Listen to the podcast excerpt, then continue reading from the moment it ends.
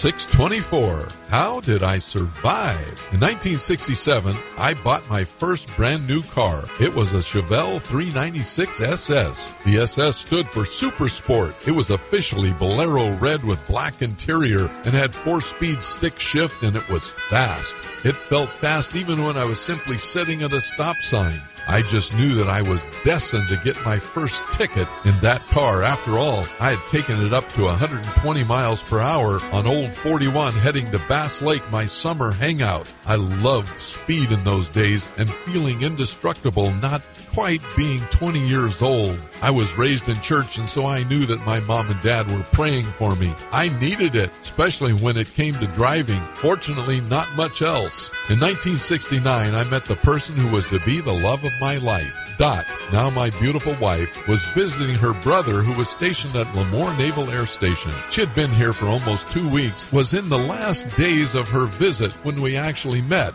Golf had kept us apart for the first two weeks, since that's what I did with most of my free time back then. Ah, of course, that's another story for another time. We did meet, and on our first date, I took her in my Chevelle 396 Super Sport to Bass Lake, and we got there in record time. I'm not sure what she thought about this brash young man who liked fast cars and had a lot less wisdom than I do now. I just know that somehow we connected, and within a year, Dot Brewer was Dot Powell. Grace and prayer had prevailed. I survived, and over the next 52 years, I learned to drive a little slower, though I still like fast cars, as evidenced by my Tesla. Now that's good news.